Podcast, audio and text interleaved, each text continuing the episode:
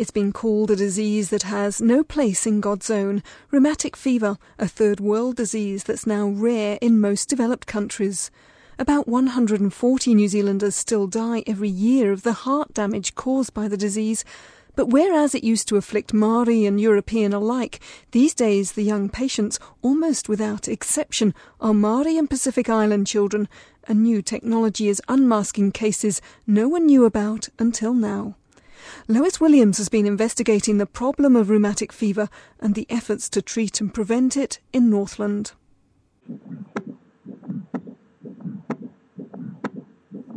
Does anyone else in the family have heart problems, rheumatic fever, heart disease? You, yourself, dad, brothers, sisters, uncles, aunties? I had an uncle that Yeah. had it and he passed away at 42.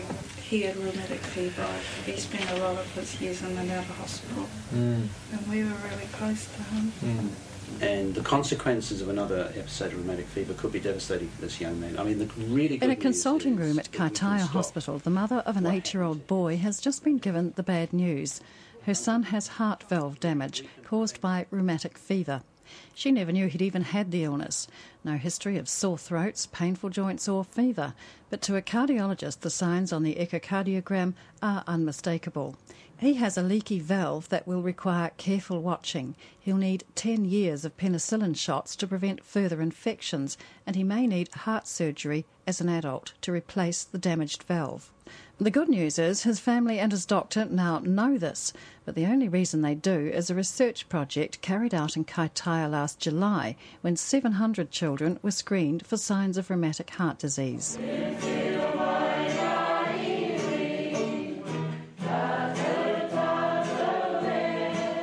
At a hui in Kaitaia in December, the community gathered to hear the results of the echocardiogram scans carried out on their sons and daughters. Schools, district nurses, kuia and kaumatua were all involved in the process of explaining the screening project to parents or caregivers and gaining their consent. Almost all of them did consent. But though rheumatic heart damage is rife in the Māori community, one kuia told the hui many had never heard of the disease that causes it. We decided a long time ago, as I told you, Māori was going to get involved because we're the nannies and those are our mokopunas we're talking about.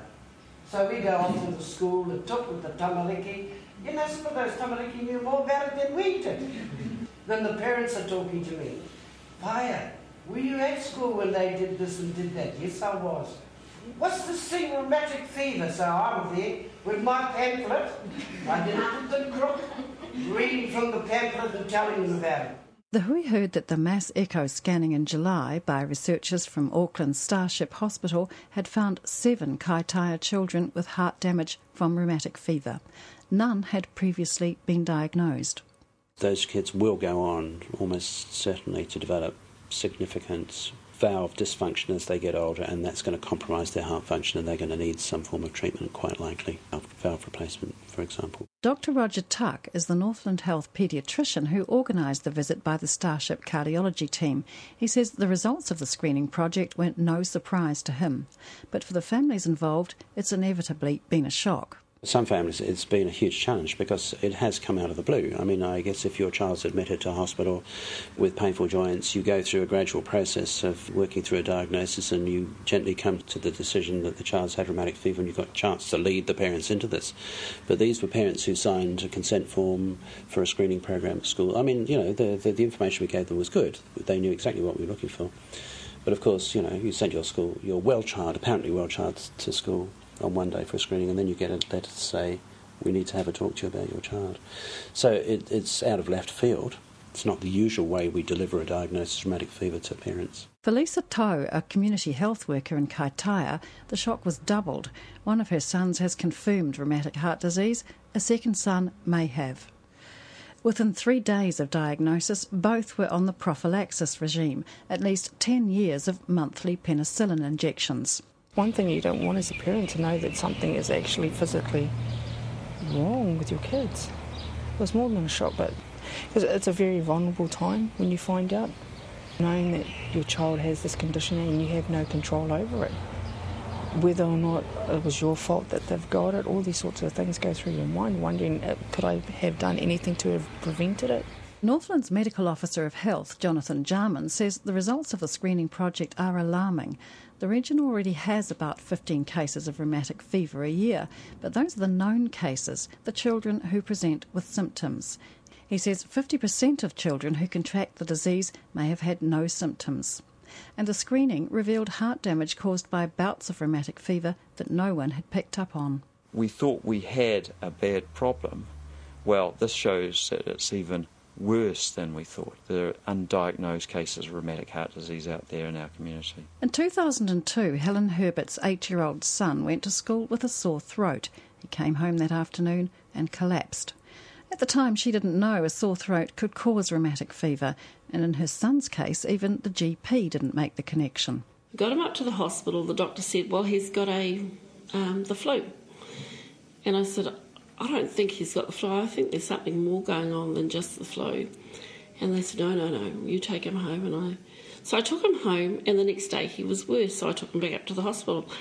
Had no idea what I was on about, except I knew there was something definitely wrong with him. And I said, I want a blood test. I want you to do something to find out what's wrong with this kid, because I know there's something wrong with him. And they said, he's just probably got the flu. And I said, oh, I'm serious. I want you to do something. I know there's something wrong with him.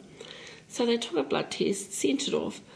Um, it went down that day to Whangarei, and that evening we got a phone call to say, Could you get that boy down to Whangarei? He's got rheumatic fever. Dr. Roger Tuck says the symptoms of rheumatic fever can be deceptive and they're not widely known. The disease begins with a Streptococcus A infection, which often, though not always, causes a sore throat and fever. If it's untreated, it can trigger an autoimmune response a couple of weeks later, in which the body mistakes its own tissues for the bug itself and attacks them. He says two weeks after the initial infection, the valves of the heart or even the heart itself can become inflamed and swollen. The swelling eventually settles down, but uh, one of the long term complications with valve inflammation is that as the inflammation heals, it leaves a certain amount of scarring. So these valves may recover temporarily, but then they'll scar, they'll contract, they'll get tight, and the individual may present 10 or 20 years down the track in trouble again because the valve has gotten incredibly tight and, and the heart's not working very well because the valves have got very tight. And we have, in Northland, we maybe have up to 10 people a year who die from those long term effects of rheumatic fever. Barbara Matthews is one who didn't die. She's recently had valve replacement surgery, but she's suffered all her life from the effects of rheumatic fever as a child, undiagnosed and untreated till she was 16. Well, as a child, um, I was brought up by my grandmother in Taranaki, Waitara. Of course, uh, a doctor, I never saw a doctor, so she treated me as best she could. And, um, and uh, of course, yeah, it took two, I was off school for two weeks and I was that ill. I couldn't even move. I was around seven, maybe seven, eight, when I, I, I was sick once, and that was the only time. So to um, recall that and, and let the doctors that treated me when I was 16 um, know, because um, they picked up a, a, murmur in my heart, and they watched me for a few, quite a few years, and then when I had my first child at, um, in my 30s, um, I had a floppy valve then. Um, I lost that baby because um, it, it didn't grow as good because all my veins were restricted by then um, in, in here where you feed the placenta. So I didn't carry that baby for long, maybe 20 weeks, I think. And I had another two children when I married, um, and they died as well. Um, so I didn't. I've got no children, um, and it's all due to my heart. Yeah. Dr. Tuck says a short period of painful joints in a child can also be a sign of rheumatic fever. The most dramatic aspect of rheumatic fever is often the acute arthritis that occurs, and it's what we call a migratory polyarthritis. That means it's a number of joints, and the, the arthritis tends to move around from one joint to the next. Sometimes you'll find a child who's has a knee they cannot move on day one, and the next day you'll find that knee is actually fine, and now the ankle's affected. So it's an arthritis that moves around. It's exquisitely painful. These children, it's a very, very painful arthritis. Certainly, if it's affecting the lower limbs, these children can't wait there, they can't walk. One Kaitaia mother whose boy was diagnosed with rheumatic fever seven years ago says she came home to find her healthy, active son seemingly paralysed from the waist down. I said to him, what, what were you doing today? And he said, I was playing rugby today. So he, we all obviously thought it was a rugby injury. So we took him to the doctors and they sent us to the A&E. I couldn't even get him out of the car because he couldn't walk. So we put him in a wheelchair. They took him for some x-rays. They couldn't find any broken bones or anything. So they took uh, sent us to Middlemore Hospital, and it probably took about a good six, seven hours for them to actually diagnose him with his rheumatic fever because they couldn't find out the reason why he was wasn't able to sit up or anything. And then what they found out was he had a lot of fluid in his hips, and um, the next day they had to do a, um, a surgery on him and to drain out all the fluids around his hips. And there's another rare symptom of rheumatic fever, which is possibly even more distressing for a young child. Paediatrician Roger Tuck. One of the lesser known manifestations of rheumatic fever is a movement disorder, which in the old days they called St. Vitus's dance, correctly called Sydenham's chorea or rheumatic chorea. And this is a sort of random fidgety disorder, and these children um, suddenly start to fidget like mad. And mad. sometimes they do things like sitting on their hands because they can't keep them still. And the teachers tell them off, and the mums and dads think they've developed ADHD, and it's often associated with sort of odd grimacing. So these kids can sometimes be referred to us with, Uh, you know, possible tics or possible ADHD, all sorts of odd diagnoses, but what they actually have is a manifestation of a streptococcal sore throat, rheumatic fever. Morning. Once every four weeks, 30 far north children who've had rheumatic fever get a visit from the district nurse. She comes armed with a formidable looking syringe full of slow release penicillin, a crash pack in case of shock, and chocolates. The jab and the buttock will block strep A infections and save the child from further bouts of rheumatic fever and heart damage. But nurse Sally Wagner says there's no getting around the fact that the shot hurts. Well, initially, the children are, are quite apprehensive because it is quite a large injection. It's two mils of quite thick fluid. And we um, coach them through it really. Um, we have good techniques, we get them to relax ice them down so things are a bit cooler. Chocolate's a very good release for endorphins. It's very good pain relief. Mrs. Wagner's colleague, Raiha Matthews, says it's not unusual for young clients new to the penicillin regime to head for the hills when they see the nurse's car. They'll try and run into the bush when they see our cars turn up at the um, coming down the drive or whatever. But yeah, they soon come around. They soon come around. Um, we say to them that it doesn't matter where they go in New Zealand or even overseas, we will hunt them down. and we'll just do the referral to whatever services, um, whether it be Auckland, Wanganui, or further down. Yeah.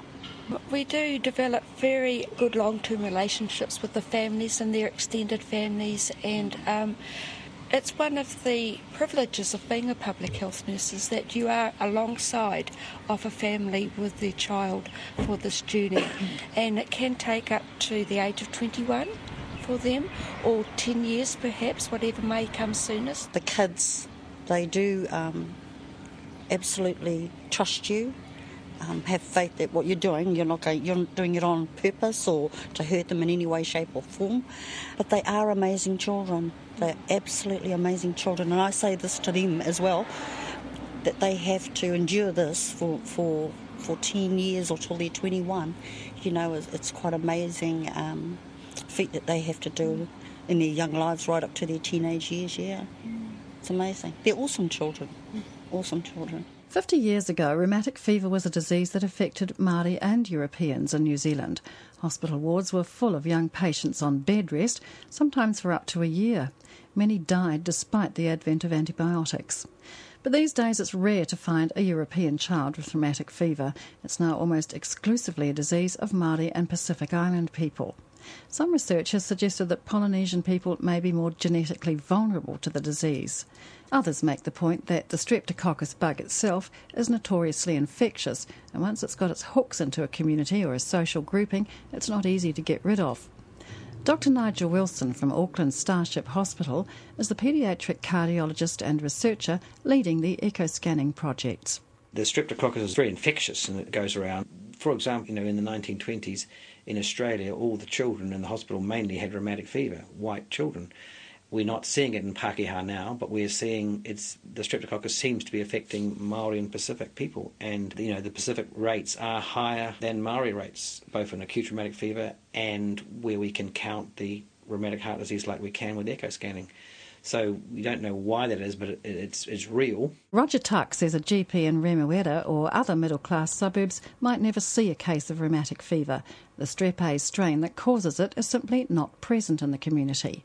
Northland's Medical Officer of Health, Jonathan Jarman, says there's no doubt that living standards are a factor in the discrepancy between Māori and Pakeha rates of the disease. Things like housing, education, employment, um, nutrition, those sorts of things. And a research paper has just recently come out and it's highlighted that a key determinant for rheumatic fever is crowding. In fact, it's more important than poverty. It's actually crowding, so it's the number of people that live in a house. This isn't actually a new finding because it's been known for 50 years that, that children or people that live in crowded places, such as army barracks, are more at risk from group A strep, sore throats, and rheumatic fever. There was research done after the war that actually quite clearly showed the link between crowding, how close soldiers' beds were to each other, and outbreaks of things like group A strep pharyngitis, group A strep sore throats. Another thing which is likely to be an important factor is that effective antibiotics have been developed in the last 50, 60 years, and that um, European people have had more access to antibiotics. Maori have had less access, and we know that they're less likely to go to the doctor because of the cost. Dr. Jarman says even health policy can have unintended consequences for Māori. He says rheumatic fever is one of the few chronic diseases that's preventable. A course of penicillin for a strep throat will stop the illness developing. But for some time, the government's drug buying agency Pharmac has been encouraging GPs not to prescribe antibiotics for sore throats because most are caused by viruses. At the same time, Northland Health's been encouraging Māori parents to take sore throats seriously and go to the doctor. This is not an uncommon problem. We have whānau in Northland that have heard our message, sore throats matter. They go to the doctor and say, My child has a sore throat, could you please do a throat swab? And the doctor sometimes says, We don't need to do a throat swab, um, and antibiotics are not recommended because it will just increase antibiotic resistance. It's more likely to happen with doctors who are trained overseas because they come from countries um, such as United Kingdom, and rheumatic fever is not common in the United Kingdom. And they come to New Zealand and they apply the evidence based approach that's relevant to the UK, but it's not relevant to us in Northland because we have very high levels of acute rheumatic fever. The cost of going to the doctor is often quoted as a factor in high rates of the disease in the north, but that was never the case in one of the worst affected communities. Whangaroa had one of the highest rates of rheumatic fever in Northland, despite the fact that it was a special medical area where GP visits are free. It's also the only community where the disease has been eradicated. Helen Herbert, whose assertiveness ensured her son was correctly diagnosed, galvanised local people into action when the project finally launched out, which was in 2002, uh, two community workers, which was myself and another lady, were employed to go into the six schools. We had six schools, and three times a week we would go in on a Monday, Wednesday, and Friday, going through all the schools and all the children, asking them if they had a sore throat. If they had a sore throat, they would be taken into the sick bay where they would be swabbed and we'd do all the documentation there. We'd get back, take the swabs back to the hospital. They would be sent off down to pathology in Whangarei. Three days later, we would have a return on that. And if the child had a positive strep A, then we would notify the child as well as send a letter home for that child. And four days later, we would ring up the family, make contact with the family to just ask how they were getting on with the antibiotics and make sure the children were doing what they were supposed to be doing with the medication. And then 10 days later, again, we would check to see how the children were and re swab them to make sure everything was well. The throat swabbing strategy, coupled with an intensive information blitz, worked. From two weeks after the project started in 2002 until this day, there hasn't been a single case of rheumatic fever in Whangaroa. But when Northland Health tried to roll the project out to another town, Kaikohe, it failed. Dr. Jarman says it may be because Kaikohe has a high number of transient families or because there wasn't the same unified community involvement that there was in Whangaroa. So, what can we do about this? We can either say this is too tough, we can't do anything, but I don't believe that is a realistic answer. We have to do something. This is such a inequality. Kaitaia GP Lance O'Sullivan agrees. He says he sees too many teenagers and young mothers who come to his surgery complaining they feel tired and find out for the first time they have serious heart damage from a disease they never knew they'd had. Dr. O'Sullivan says rheumatic fever has had a low profile for far too long.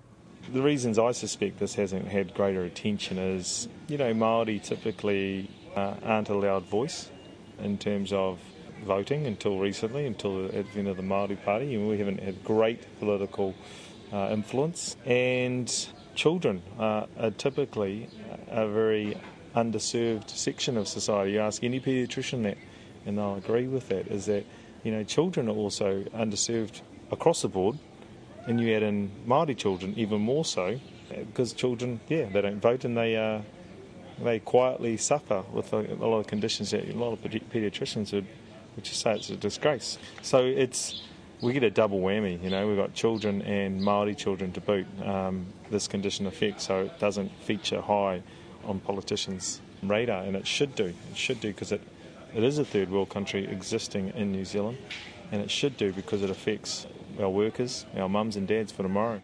Hare Tuwehi works for Northland Health in Kaitaia as a cultural educator for the Mental Health Service. He says rheumatic fever is taking a terrible toll on the Māori community, killing people in what should be their prime. And in four recent cases, people who were needed to lead their marae and provide financial and cultural stability. Recently, we've had, I think, four deaths within this far north area related to rheumatic fever. Two of those people didn't know that their condition was caused by something that happened way back when they were young. They died at the age of, of between 38 and 45. So that was four men who passed away recently. The loss to their whānau, their children, their wife, to all those connected with them is huge. In the last five years, the invention of portable echo scanners has changed the face of diagnosing rheumatic heart disease. In the past, it's been a rather hit or miss affair, dependent on factors like unusually well informed and alert parents, the presence of acute symptoms, or a GP with a good ear for a heart murmur.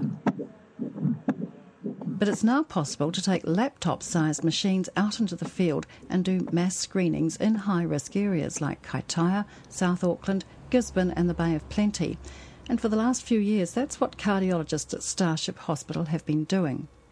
Dr. Nigel Wilson, the cardiologist leading the project, has two of the portable machines funded by the Starship Foundation.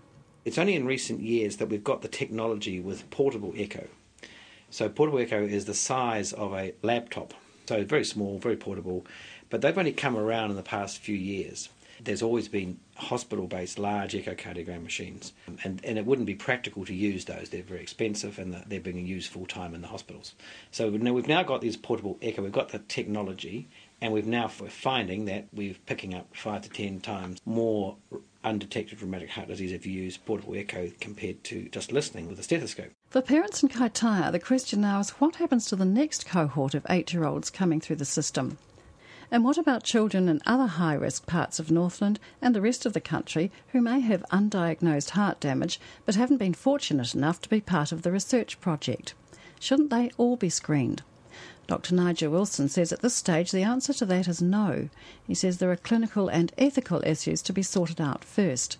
The echo scanning found seven Kaitaia children with unmistakable signs of rheumatic heart damage who are now on penicillin, but it also found 13 with valve changes that may or may not have been caused by the disease.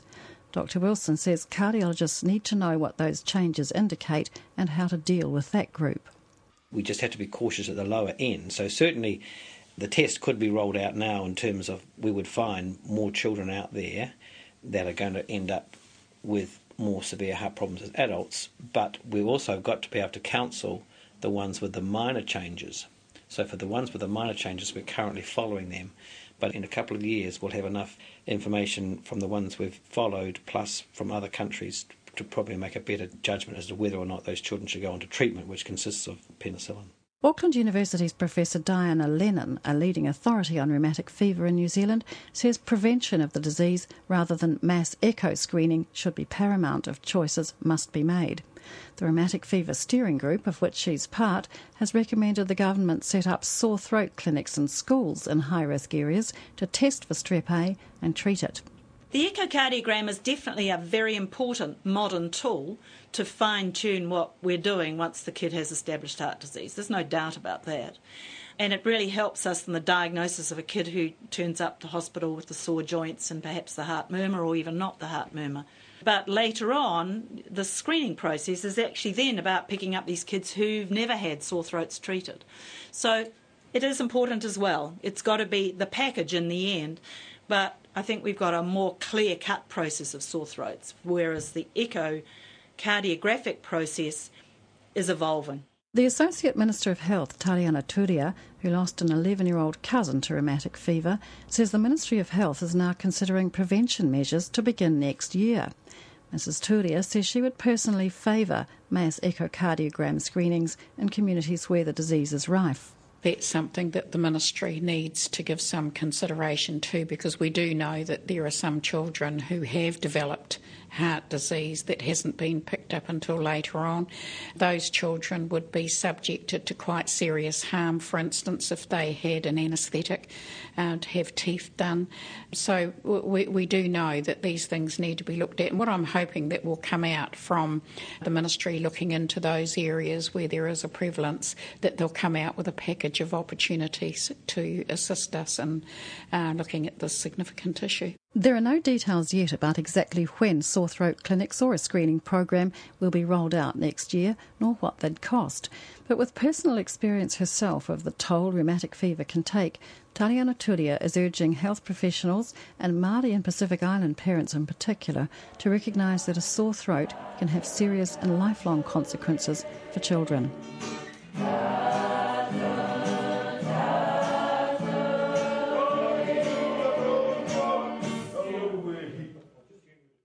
That insight was written and presented by Lois Williams. Technical production was by Andrew Dalzell and it was produced by Sue Ingram.